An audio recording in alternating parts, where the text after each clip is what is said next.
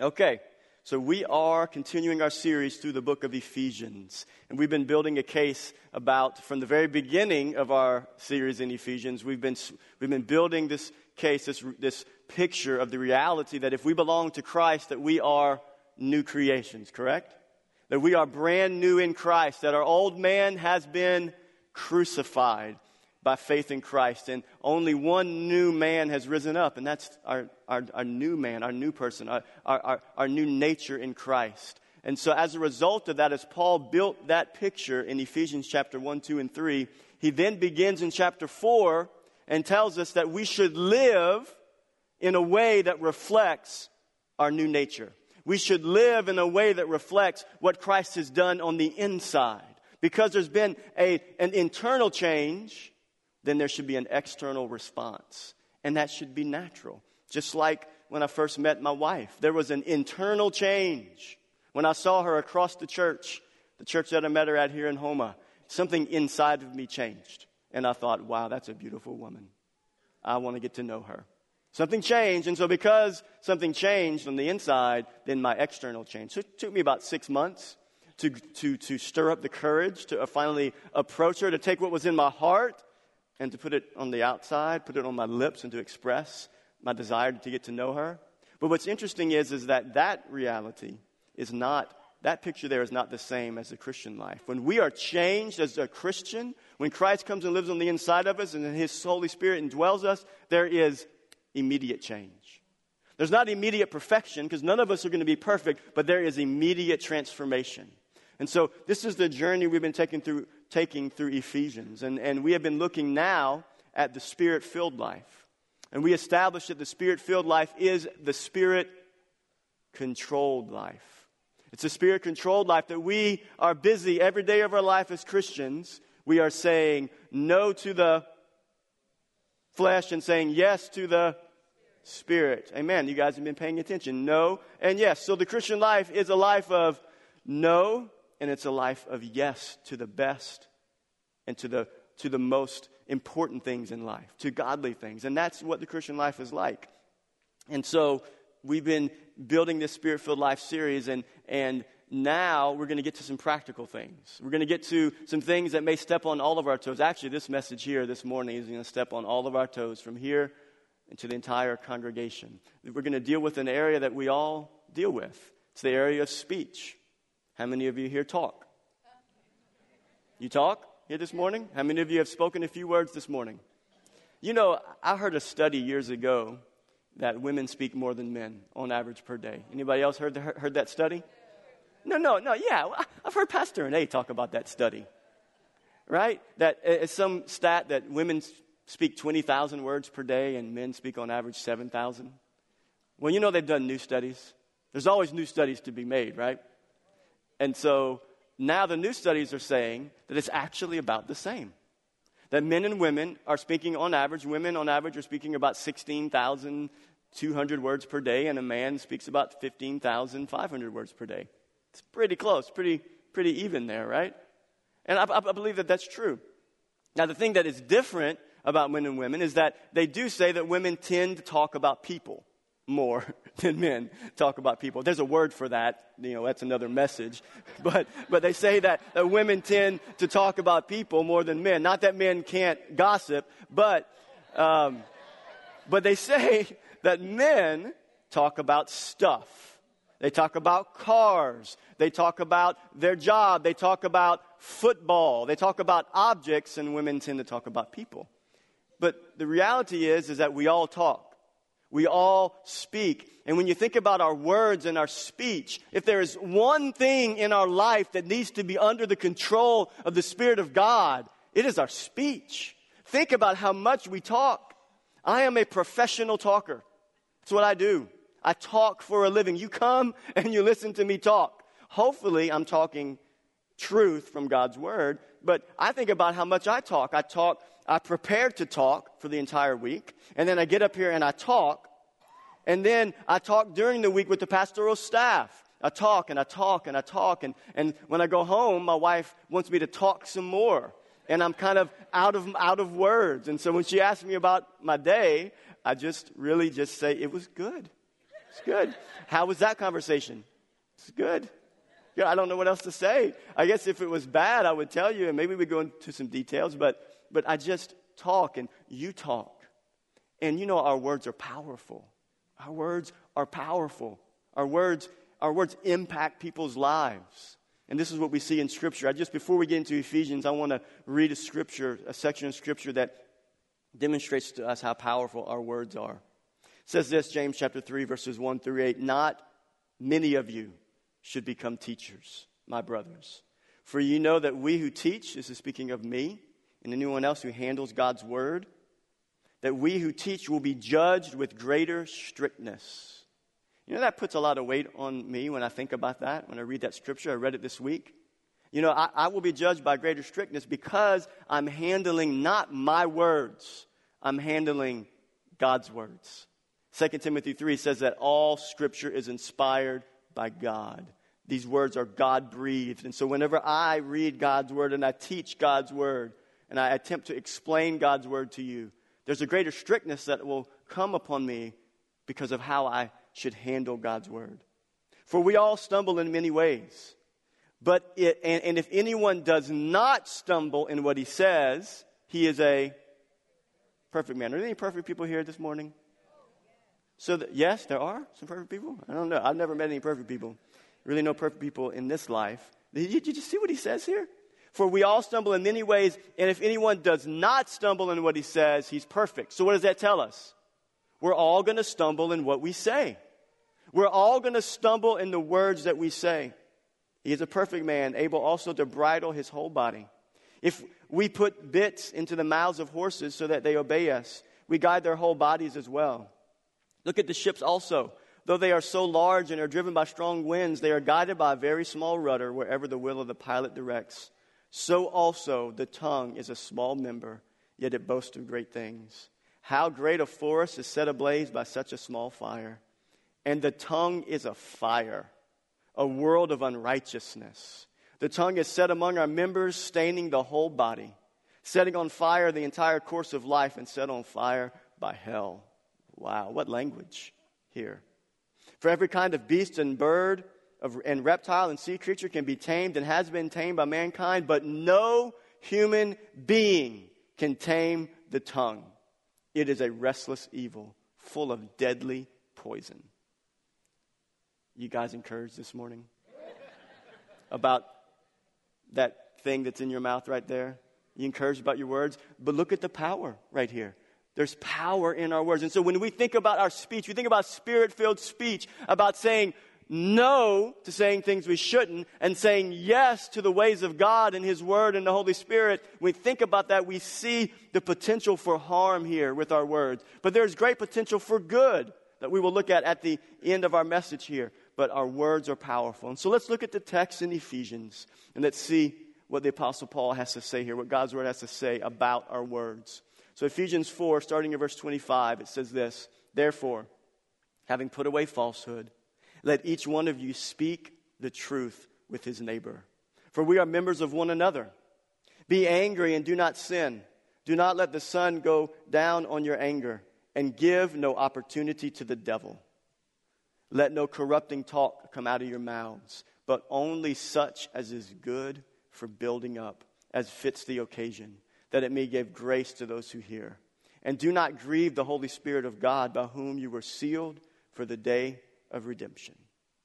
And so we're going to look in these four verses. There's four categories of speech that the Apostle Paul brings out here in these verses. Four categories of speech. And, and here's what we're going to talk about is that the way in which we speak reflects who is in control of our life.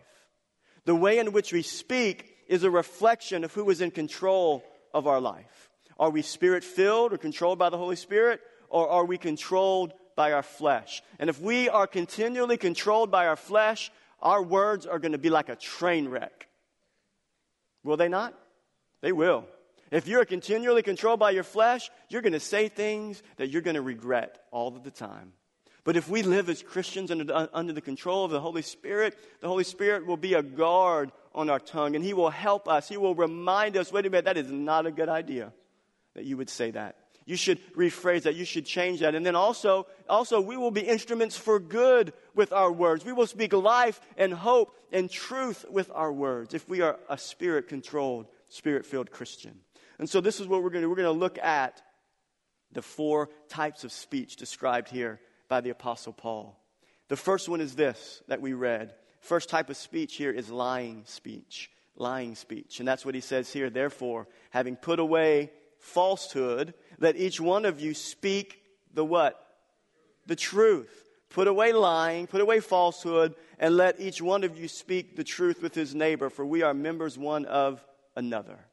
So, why do we lie? Why do, you, why do we lie? Why is it that we are tempted to lie?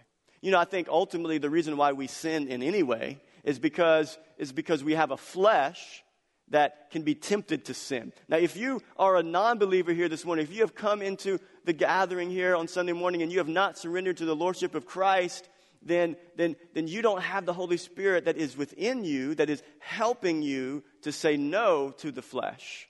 And so when you, when a non believer lies, it is a reflection of their, of what is coming out of their heart. But when a believer lies, it's because, it's because he has said no to the Holy Spirit's control in his life. And he has said yes to his flesh that has not been fully sanctified yet. And so when we lie, ultimately it's because of this battle here. Now I'm speaking to us as Christians. When we lie, it's because of this battle. That's the ultimate picture. But why else do we lie? When you think of lying, you think of, of, of what, what I thought of was insecurities. We lie because of insecurities. So we're tempted to lie because we say, if I tell the truth, they won't like me. You know, I was playing golf the other day, and I do like to play golf, and I'm excited about the Place of Restoration golf tournament. I was playing golf the other day, and, and so I was with Pastor Clyde and Pastor Matt Samaha, and there was this one hole that I played, and, and the par for that hole was, I think, par, a par four. It could have been a par five, but either way, um, you'll get a glimpse into the, the, level of my golf game by the end of this story. But um, I, I, shot a double bogey on that hole, which means I shot two over the par. So if it was a par four, I shot a six. And so I, Clyde keeps the score because he's, he's the administrator. And so he asked, he asked me at the end of every hole, uh, what did you get? And I said, well, I got a, I got a bogey. I, I got it in five shots instead of six. So I said, I, I, I, got, I got a bogey. And, uh, and so then I stopped and I thought about it. Wait a minute. I started counting one, two, three, four, five. Oh, that's a terrible putt. I should have made that one. Six. It was a six. So I had a choice to make. Was I just going to leave my scorecard like that? Or was I going to tell the truth and come back and say, no, Clyde, it was actually a six that I got instead of a five? But why would I be tempted to lie? First of all, because we're not playing for anything. And it really doesn't matter what score I make ultimately. But why would I be tempted to lie? Because of insecurity. Because at the end of the round, I would want to make a good score so that they would think, well, he's a really good golfer. But they know I'm terrible. They know, they know I'm not a good golfer. They've played with me enough to realize that I'm, I'm a hacker and I occasionally do well, but the, the majority of my golf game is in, the, is in the tank right now. But we lie because we, we're concerned. What will they think of me if I tell the truth? Or, or if I tell the truth, they'll think I'm incapable. They'll think I'm incapable. If, I, if you, you, you can picture yourself on your job and your boss comes and asks you, well, what, what happened on this job? And you can kind of shade the truth a, a little bit. You can say, well, this is what happened and we finished at this time and this is the amount of work that I got done. And you can be tempted to lie because you, wanna, you, wanna, you don't want your boss to think you're incapable or maybe you're a failure, you didn't get the job done. So you'll, you'll shade the truth for your favor. And ultimately, that's a picture of insecurity. It's a picture of that, that we're concerned about what they're going to think about us because if we tell the truth, then they'll think less of us, they'll think we're not capable, they'll think we're not able. Or we'll say, if I, if I lie about this, I'll benefit from the results. If I lie about this, I'll benefit from the results, like our taxes. If I lie about this, I'll benefit from the results. So, so, so where does that lie lead us? When we lie about things that we think we'll benefit from. It's because we think that the benefits we will receive will make us look better in someone else's eye. If I lie about my taxes and I pocket more money, I can buy more things, which will ultimately, in the world's, stand, world's eyes, make me look better. Our insecurities tend to fuel our lies. But listen to this when we are secure in our relationship with the Lord, when we know who we are in Christ, we have nothing to prove to anyone. I have nothing to prove to anyone. I'm a terrible golfer. I'm ter- I have nothing to prove. And if I don't get the job done, hey, I blew it. I made a mistake. And I need a second chance. This is why we lie. We need to, as believers, we need to be reminded of who we are in Christ. That who we are in Christ is that we are secure in Him. That we are His children, we are His sons and His daughters, and no matter what anybody thinks about us, if we will tell the truth, that God will be on our side. But why else is it? Why else is it wrong for us to lie? Because lying is not a reflection of Christ. Listen to this scripture. John 8 44 says this. This is Jesus speaking to the, to the Pharisees here. Listen to what Jesus says. He says, You are of your father, the devil. Speaking to religious leaders who had religion and not relationship with God. He said, You're of your father, the devil, and your will is to do your father's desires. And he was a murderer from the beginning and does not stand in the truth because there is no truth in him. When he lies, he speaks out of his own character, for he is a liar and the father of lies. When a person becomes a Christian, he steps out of the domain of falsehood and darkness and lives in the domain of light and truth. Every form, for a Christian, every form of falsehood is inconsistent with our new life. Every form of falsehood is inconsistent with our new life. The devil's not our master anymore. We don't worship false gods anymore. We worship the one true God, and the one true God in Jesus Christ is truth. He's the way, the truth, and the life. And so when we are under this, the submission to Him, then we have a new master. And so what should come out of our life is truth. It is incongruent with our life as Christians to lie because our master is the Lord Jesus Christ. 1 Corinthians 13 says this Love is patient and kind. Uh, love does not envy or boast. It is not arrogant or rude. It does not insist on its own way. It is not irritable or resentful. It does not rejoice at wrongdoing, but it does what? Rejoices in the truth. What, what, what, what love is this talking about? It's talking about agape love, God's love. And as believers, that agape love has been shed abroad in our heart because we are new creations in Christ. Then we rejoice in the truth. How many of you know sometimes the truth hurts? And sometimes we don't want to tell the truth and we want to shade the truth and we want to give partial truth, but sometimes the truth hurts and we must stand on the truth because we are children of the light and not children of the dark. We are children of truth and not children of lies. And so we must guard our tongues and not be, not be pressured to lie for any reason. There's no reason to lie. We should always tell the truth because of who our master is. Amen? You guys still love me? Amen. It's true. It's true. I'm just telling you the truth. I'm telling you what God's word says. Listen to this. The consistent pattern of our life should be founded upon truth.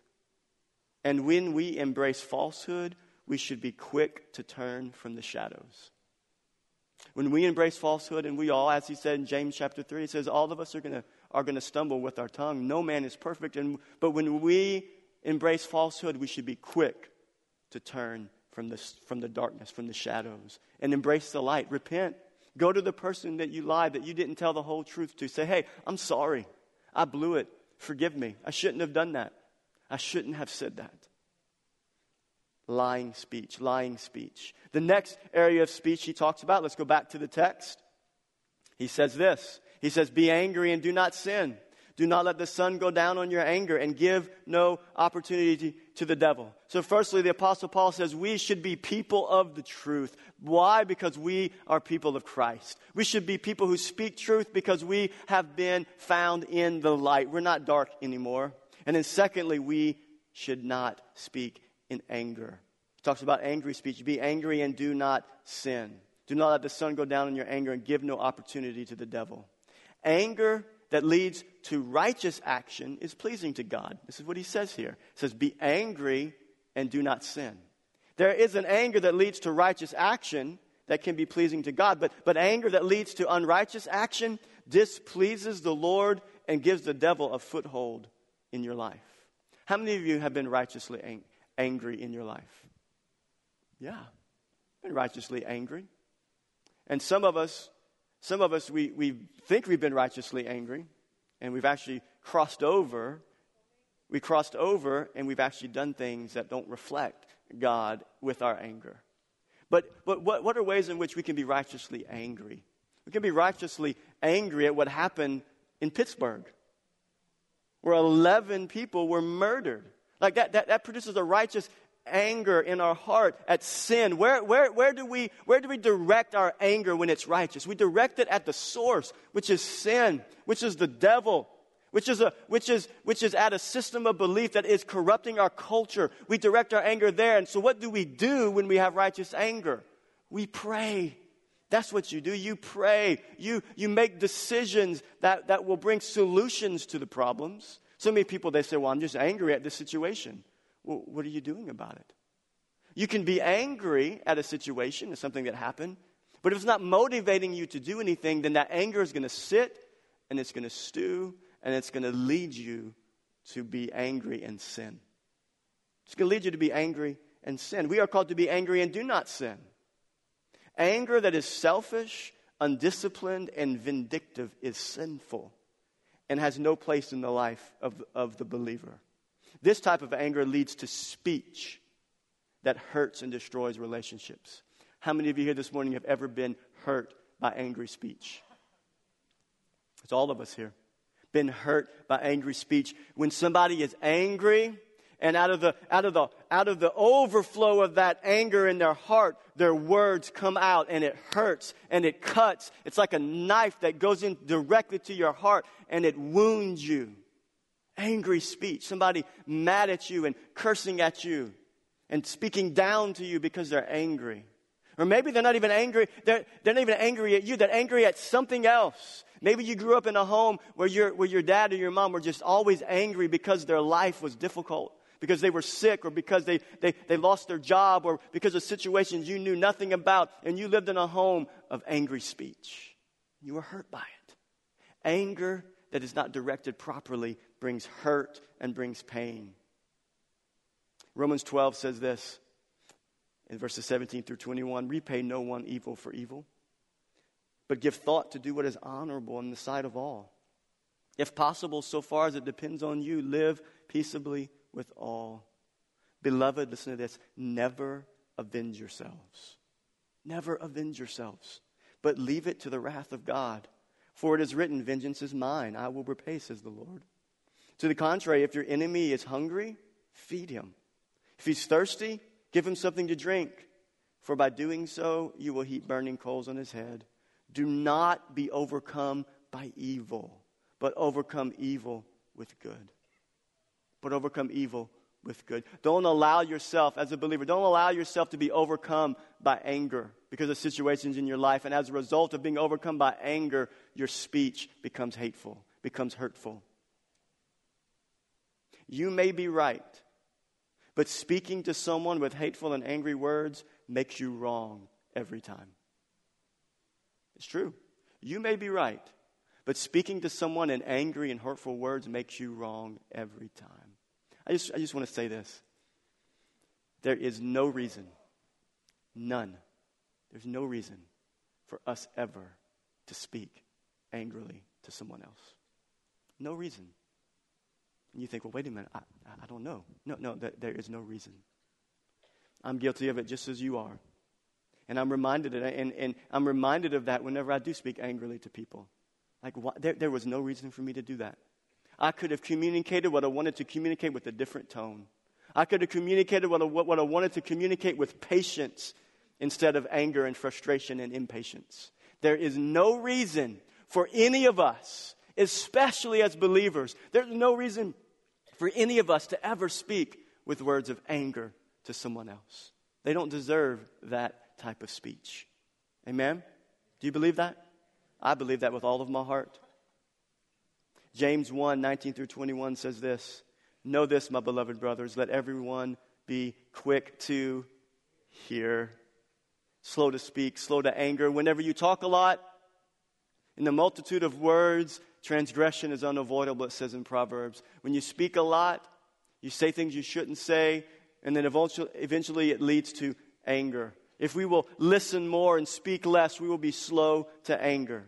Listen to what the result of anger is. For the anger of man, not righteous anger, that's, that's angry against unrighteousness, but the, right, the, the anger of man does not produce the righteousness of God. Therefore, put away all filthiness and rampant wickedness and receive with meekness the implanted word which is able to save your souls. Unresolved anger in your life will eat away at the joy that belongs to you in Christ. Unresolved anger in your life will eat away at the joy that belongs to you in Christ. Unresolved anger, listen to this, places a welcome mat at the front door of our heart to give the enemy access to a place he does not belong. Unre- unresolved anger places a welcome mat at the front door of our heart to give the enemy access to a place he does not belong. So I want to encourage us all this morning. If you're here this morning and you're dealing with anger, let it go. Let it go. Read back in Romans 12. When you go home this afternoon and, and, this evening, read Romans 12, 12 and go back to James 1. The, the anger of man does not produce the righteousness of God. You, as it says in Romans 12, you must give that anger to the Lord. Don't try to get back at people. Let the anger go.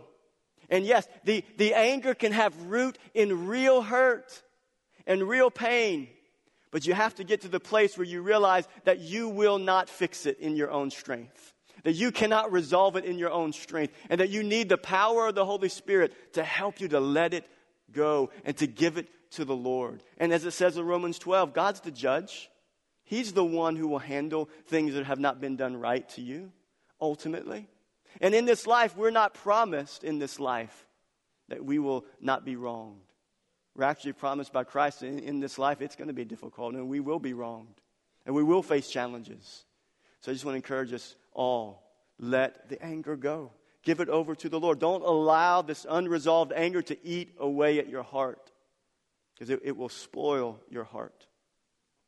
Thirdly, as we continue on, we're called to tell the truth, to speak the truth, to not allow our lips to be lying lips. And, and we are called, as the Apostle Paul says, to not give a place to the devil, to not give a place to the devil through our anger. And thirdly, we're, we see corrupt speech. Let's look at the verse there. It says, Let no corrupting talk come out of your mouths. Let no corrupting talk come out of our mouths. So the third area of speech the Apostle Paul talks with talks about is corrupt speech. That word corrupt or corrupting is the same word used to describe rotten or spoiled food or fruit. It's the same word is used to describe rotten, something that is rotten. So when, what the Apostle Paul is saying here says, let no rotten talk come out of your mouths. So I have something to illustrate rottenness for us. Hang in there with me. Okay. So again, here's the picture. The picture is, is that when we speak, and this is what I want you to get. When, when we speak, this is what we're, what we're saying. When you're talking to somebody, you are offering them something to consume. Is it going to be the truth that they're going to, they're going to consume, or is it going to be a lie? Is it going to be words of hate and, and, and anger that they're going to consume, or is it going to be peace and meekness? Is it going to be corrupt talk, foul talk, rotten talk, or is it going to be what is true and lovely and, and, and good and noble? And so this is what this is a picture you have to have. I'm going to serve something to somebody when I talk. And the Apostle Paul says that it shouldn't be rotten. So we have some rotten stuff here this morning. So this, my friends, oh my gosh, is rotten fruit. This is watermelon, cantaloupe, pineapple that was in a refrigerator for I don't know how long. You guys can see it? And, and can you zoom in right there so people can see? Where's, where's the camera? I think Mr. Troy is there. Let's zoom in on, on, on this. It was left out overnight in warm water just to make it look worse. So, so when you speak, when you speak, Apostle Paul is saying, don't let corrupt rotten speech come from your mouth. This is foul. This is foul. If I open this up, you would probably smell it. That's how foul it is. And so this is, the, this is what I want you to see that when you talk in a corrupted way, when you, when you curse and you say curse words, when you say foul language, talk, talk that is degrading and low and base, it's corrupting talk. It's corrupt talk. It's rotten talk. And so what you're saying, when you say those things, those that are, are listening to you, those that are around you, what you're saying is, hey, here, have a bite. Take a bite. Take a bite of this foul language, this corrupt talk, this corrupt language. Once you take a bite of this, this is going to be good for you. Is that what, is that what, is that what we want to do? And I think this is such a vivid picture this is what the Apostle Paul is saying. This is a vivid picture. This is not what we want to serve from our life to people. This is not the language we want people to, to consume. So the obvious is, is true. What, what, what is it that we want to serve? We want to serve what's good, what, what can be eaten, what can nourish, what can encourage, what can strengthen. So this is not corrupt talk. This is, this is fruitful talk. This is talk that builds people up. This is talk that encourages people. This is talk about what is true and good and righteous and lovely. You guys get the picture? Rotten talk and fruitful talk. I'm going to cover that up so you don't have to look at that for the rest of the message. It's so disgusting. Let no corrupting talk come out of our mouths. I remember, I remember when I was 13 years old. 13 years old. Um, I was living in Chack Bay, Louisiana. Who in here lives in Chack Bay? Nobody? Nobody wants to. Right here, Chack Bay? Kraemer, yeah, Kraemer. Yeah, I, I, went to a church in Vacherie, the Assembly of God there in Vacherie. I was 13 years old, and, and I remember the boy's name. His name was Jonah, and his dad was a dentist, and he lived down the road from us uh, in a really nice house and a nice big yard. And I remember I'd go play baseball with Jonah and all the friends from that area. And you know, I, I, I didn't grow up around cursing. I didn't grow up around foul language, corrupt talk. Um, but I knew what the words were. I was in public school at that time. And, and so I'm out there playing baseball. And you can just imagine, I mean, I was 13, so I probably looked like I was five years old or something like that. And so I was probably like this tall. And it just, you just can imagine this. So I'm playing baseball, and we're playing with a hard ball. And, and so I was up to bat, and a boy threw the ball, and it zoomed right past my head. And I was like, oh, be, be careful. And he throws it again, right by me again. I'm like, why are you, why are you doing that? You're trying to hit me. Stop that. And I don't, I can still picture it. I don't know what got into me. He did it the third time. And your pastor at 13 years old took the bat. And I started running after this guy. It was probably twice my size. And listen, I said every curse word I could think of. I mean, all of them. I don't even want to give you any ideas, but you just, I mean, all of them. And I'm just, I'm cursing him like, and I'm just enraged. And I'm chasing after him, and they grab me, and they get the bat. And, and this is, listen to this. This is what happened. In center field was a friend of mine named Israel Granier. And maybe Israel Granier will hear this message on YouTube or somewhere, and maybe he can get in contact with us so we can confirm my, my details and my memory. but I remember seeing Israel Granier. And I remember instantly I thought, oh no. Because we went to the same church, the Assembly of God in Vacherie. And you know what? I instantly knew that that's, that, that's not who I am. And I went right over to Israel. I said, I'm so sorry for saying. I don't know why I was saying that. It was corrupting talk, and it was unnatural to come out of my lips because I was a believer in Jesus Christ. And that's the picture. And, and some of you, you grew up in homes that, that, that there was cursing all the time. There was foul language, corrupt talk. There was talk that, that did not honor God that came out of, out of your parents' mouth, out of, out of your family members' mouths. And so for you, it, it, it is a progressive change for you to be sanctified in Christ and, and, and to have the Holy Spirit help you day by day to say no to the flesh, but to say yes to the Spirit and to change the way in which we talk. Cursing was not normal for, for me, but it was something that I, that, that, that I did. I, I, don't, I don't believe that I have cursed since. I don't believe, to my memory, that I have. Thanks be to God but we should not curse. We shouldn't speak foul language. Psalms 141 says this verses 1 through 3 Oh Lord, I call upon you, hasten to me. Give ear to my voice when I call to you. Let my prayer be counted as incense before you, and the lifting up of my hands as the evening sacrifice. Set a guard O Lord, over my mouth. Keep watch over the door of my lips. So, this is the picture that we cry out to the Lord, help us to set a guard over our mouth, keep a watch over the door of our lips. We must guard what we listen to and what we allow ourselves to dwell on. So, if you're here this morning and you're struggling in that area, as a believer, you're struggling in the area of saying corrupting talk, saying things you shouldn't say, you're speaking, you're speaking foul language, garbage in, garbage out. And it really is true.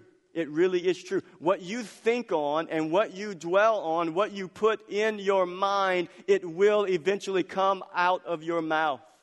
Some of you think, well, that's just, that's just, that's just like old school and that is just religion and that's, that's uh, legalism. But I just want to tell you, you have to guard what you listen to. The music you listen to. What, what's the type of language that is being spoken on in the songs? The, the, the movies you watch on TV. You know, I am I'm amazed at some of the movies that I hear that Christians watch, and I think, you know, there's, there's an app called Plugged In. Who's ever heard of Plugged In online? I want you to raise your hand so I can see. Who's heard, in here heard of Plugged In? Okay, so all of you that have not heard, you need to look up this app. It's called Plugged In Online. You can get the app or you can go to the website. And every movie that goes to the theater, they have reviewed and every inappropriate material, it is listed there so you can see, so you can know what you're going to go see before you see it, before you rent it, before you bring it into your home, or before you bring your kids there. I'm amazed at the things that I hear Christians watch and listen to.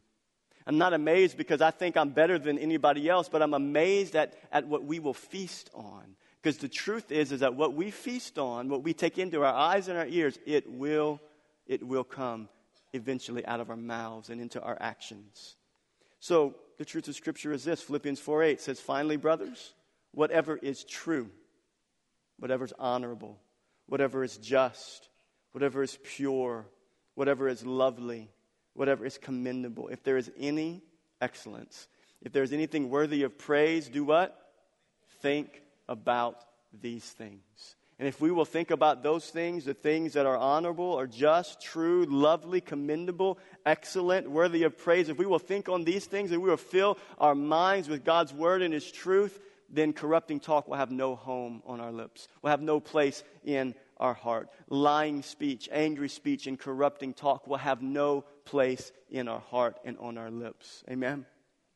Lastly, as we conclude with our final point here, Apostle Paul deals with the, this last category of speech, and I'm calling it grace filled speech. So he says, don't, don't, don't lie because that's not who you are. Don't be angry because that's not who you are. Don't talk in a corrupting way with corrupted, foul speech because that is not who you are in Christ. That's not how you learn Christ. But do this, but only such as is good for building up, as fits the occasion, that it may give grace to those who hear. So, how should we speak as believers in Jesus Christ? We should have grace filled speech. The spirit filled Christian uses their words to build up those who have been torn down, to bring peace to difficult situations, and to give grace to those who listen.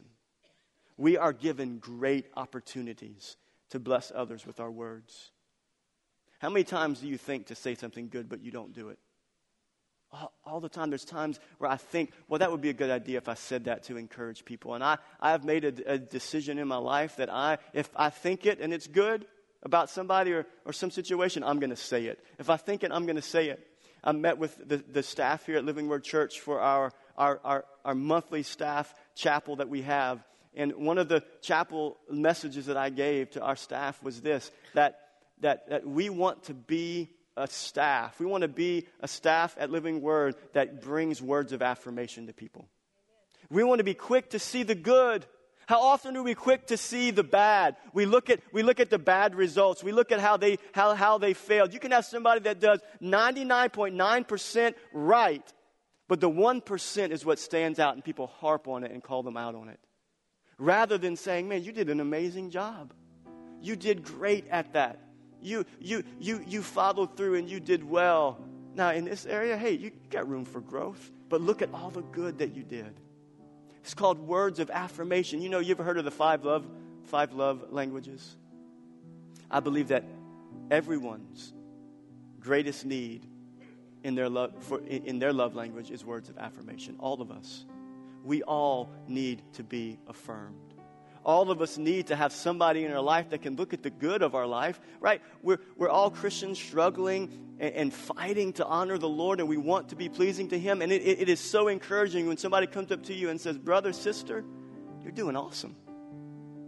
You're, you're, you're amazing. I see God's grace in your life.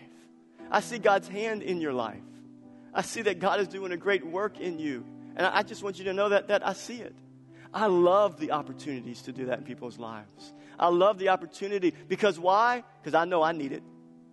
I know I need those, that, that affirmation. Listen, I know that because of a multitude of words that I share every Sunday, I'm going to say things that I shouldn't say. There's some of you, maybe I said something last week that you were like, eh, no, I don't know about that one. Give me some grace. I need some grace filled speech. We all, we all need grace filled speech. We all need people in our corner that will support us, that will strengthen us. Think about times in your life when you were really low, you were really down, you were really overwhelmed. It may have just been one word that somebody spoke to you, and it changed your whole outlook, changed everything. Just one word. Somebody was telling me a story b- before service about a relationship that he had with a woman that he worked with. And the woman was overwhelmed and was suicidal. And she was having trouble uh, passing a test that she needed to pass to be able to continue to work in the field that she was in. And she, she was privately was struggling with this and didn't tell anyone. And so this brother was communicating this story to me right before service. He said, you know, every day, and he was a manager, he was a boss. And so he would make the habit of just telling everybody when, they, when he would see them, high five them and say, You're awesome. Just want you to know today that you're awesome. And so, whatever day it was, she was super overwhelmed, and, and he's walking down the hallway of the job, and he just walks over and says, So, you're, you're awesome. Want you to know this morning, you're awesome, and gave her a high five. And she found him years later and told him, You saved my life that day. You saved my life that day those words of love and affirmation changed my life. Grace filled speech. Grace filled speech. We are called, our words are powerful. And we read in the beginning in James 3 that our words have, have opportunity for harm. Our words can bring great harm to people. But listen, I want to end with the reality that our words can bring hope and health and truth and life into other people's lives. You believe that with me this morning? Proverbs 21 Proverbs 25 11 says this A word fitly spoken is like apples of gold in a setting of silver. Listen to that. You got a setting of silver, you got a silver plate, and you got gold apples. Beautiful picture of wealth and honor and beauty. And so a word fitly spoken is like apples of gold in a setting of silver. Proverbs 15 23 says this To make an apt answer is a joy to a man. And a word in season, how good is it? Isn't that true? A word in season, how good is it? Grace filled speech. Isaiah 54 says this The Lord God has given me the tongue of those who are taught. I love this. That I may know how to sustain with a word those who are weary. I love that. I, I didn't even connect that scripture with the story I just told. That is amazing. One word awesome. You're awesome. Lord has taught me how to sustain with the word him who is weary. Colossians 4 5 through 6 says this Walk in wisdom toward outsiders, making the best use of the time. Let your speech always be gracious, seasoned with salt, so that you may know how you ought to answer each person let your speech always be gracious. So here's the concluding thought. So Paul's given us very strong instructions here. He says, he says, speak the truth. Don't be angry. Don't let anger dwell in your heart. And don't let it stew and give a foothold to the devil, and then you do things you shouldn't do and say. Don't let corrupt talk come out of your mouth. He's been very firm and he's been very to the point. But what's the motivation behind all of this? It's this verse right here. Verse 30 says this And do not grieve the Holy Spirit of God, by whom you were sealed for the day of redemption. And do not grieve the Holy Spirit of God, by whom you were sealed for the day of redemption.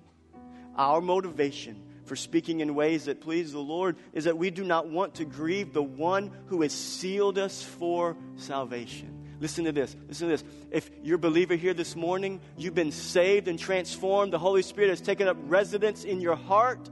And that residence in your heart is, is a reflection that you belong to Christ and that you are sealed for the day of redemption, for the day that you will be with Jesus. And so, the work that the Holy Spirit has done in you to draw you to Christ, to keep you in Christ, whenever we speak in ways that displease the Lord, it grieves the Holy Spirit of God who has done that work in you. That's why it's grieving, because, because this is not who you are. When we speak words that are not godly, we, uh, that's not my nature. It's not who I am. I'm brand new. It grieves the Holy Spirit when we use our words to hurt instead of bless, when we use our words in anger instead of peace. I want to close with this last verse here.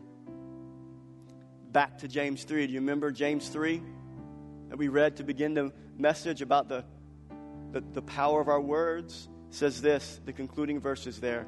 With our words, with our tongue, we bless our Lord and Father. And with it, we curse people who are made in the likeness of God. From the same mouth can come, come blessing and cursing. My brothers, these things ought not to be so. Does a spring pour forth from the same opening both fresh and salt water?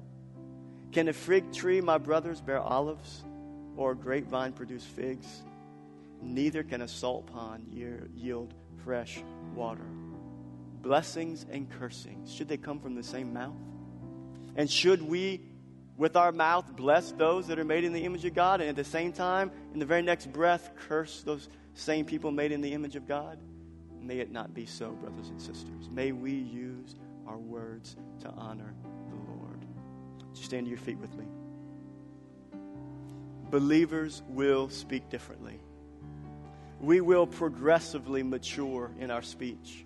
Hear me, I just want to read this again to you. Believers will speak differently, but we will progressively mature in our speech. Some of you are not where you need to be, and this has been a challenging message to you.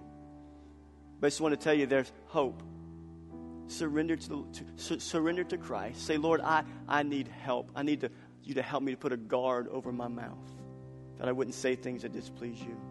We will progressively mature in our speech because we are now connected to the true vine, which is Christ, who is infusing us with spiritual strength. Amen.